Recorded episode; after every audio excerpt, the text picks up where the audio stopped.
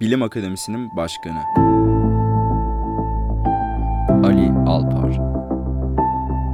Remziye Hisar örneğinden yola çıkarak ülkemizde kadınların bilime katkıları nasıldır? Bu ilginin artması için neler yapılabilir? Remziye Hisar çok aykırı bir örnek çünkü onun kişiliği öyle. Yalnız kadınlar için değil genel olarak ama tabii kadınlar için özellikle bir bilim kariyerinin anlaşılmadığı, kolay olmadığı bir ortamda e, o kavgacı taviz vermez kişiliği icabı e, birçok mücadelelerle e, bir de Kurtuluş Savaşı yılları öncesinde Azerbaycan'a falan gitmek gibi. Yani o kendine özgü, enteresan hayatı olan son derece değerli, ilginç bir insandı. Ben de onu yaşlılık zamanında işte onunla sohbet edebilme şansına eriştim falan.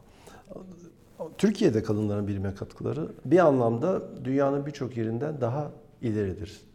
Bunun sebebi şu. Modern üniversite sistemi Batı Avrupa ve Amerika'da gelişmiş bir sistem. Yani burada içinde araştırma ve eğitimin olduğu üniversite sistemini diyoruz ki e, bu nosyon Avrupa üniversitelerinde özellikle 19. yüzyılda nihayet şekil bulmuş. Onun şekil bulduğu zamanlarda Avrupa'da da Amerika'da da toplum yapısı e, iyice erkek egemen geleneksel olarak. Zaten kolay değişmeyen yani bütün dünyada e, bir sosyolojik olgu. Dolayısıyla o üniversite kurumları e, kadınları almamakta yakın zamana kadar direndiler. Şimdi Türkiye'nin buradaki avantajı bir anlamda avantajı 19. yüzyılda kurulan ilk üniversite öncülleri Türkiye'de işte tıbbiye gibi, askeri okullar, harbiye gibi. Bunlar meslek okullarıydı ve hepsi erkeklere özgüydü. Ama Cumhuriyet öncesinde Remziye Hanım hayatında da onun örneklerini görüyorsunuz. Kız erkek ayrı okusalar da kızlar için öğretmen okulu. Arkasından Darülfünun'da kız öğrencileri almaya başlıyorlar. Ee, kızlar ayrı bir yere de gitmiyor. Yani orada erkekler ve kızlar aynı sınıfta ders görüyorlar. Yavaş yavaş Osmanlı modernleşmesi döneminde de kadınların hayata katılması en azından üst sınıf veya orta sınıf e, kadınların hayata katılma bir kadın hareketi de var. Ama tekrar lafın başına döneyim. E, kurumsal olarak Türkiye'de Cumhuriyet'in getirdiği bir şans var. E, kadın erkek ayrımını özellikle pekiştiren dini kurallara kuralların dışında laik bir sistem olması demek üniversitelerin medreselerden farklı batı anlayışla kurulması demek. Batıdan geldiği zaman orada kadınlara karşı ayrımcılık hala çok kuvvetliydi 1920'lerde. Ama Türkiye bunu yeni baştan kurduğu için ve Cumhuriyet'te baştan itibaren kız çocuklarının okumasını da teşvik ettiği için devlet burslarıyla vesaire.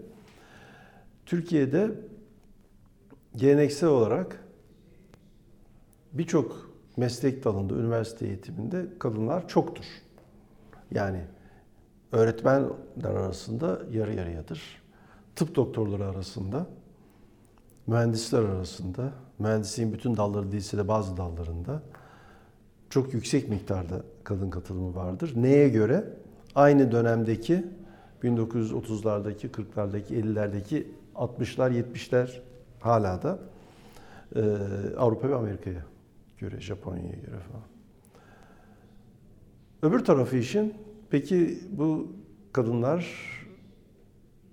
arasında bilim kadınlarının durumu ne? O bilimin durumu ile ilgili bir şey. Yani e, yine bir örnek olarak Remziye Hanım'ın hatıralarına dönersek bulunduğu ortamda, üniversite ortamında bu üniversite reformundan sonraki ortamdan söz ediyoruz. Ama o kültür, o gelenek yok. Yani insanlar araştırma çoğunluğu yapmıyorlar. Yapılması beklenmiyor. Eğitim için kullanılan malzeme genellikle hocanın notları veyahut da kitap kitaplarında çoğu çeviri.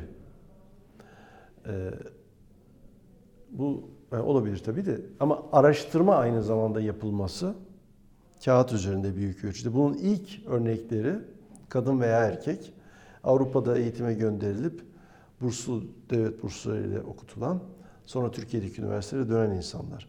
Bunların da bir kısmı Türkiye'ye döndükten sonra bu sisteme entegre oluyorlar. Sistem araştırma yapmalarını beklemiyor. Bunlar da yapmıyorlar.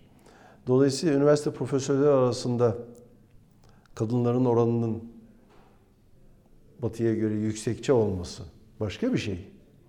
Ama araştırmacılar arasında dediğiniz zaman e, araştırmacılar arasında aslında erkekler arasında da profesörlerin epey bir kısmı ya doçentlerin araştırma yapmıyor, yapmaları beklenmiyor. Hala da öyle.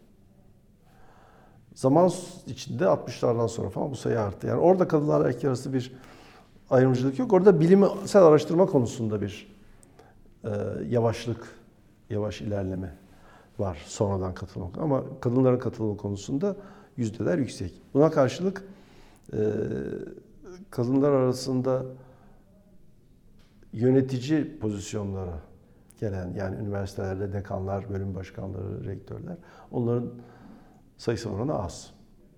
Yani rektör arasındaki kadın oranı e, profesör arasındaki kadın oranından çok daha düşük.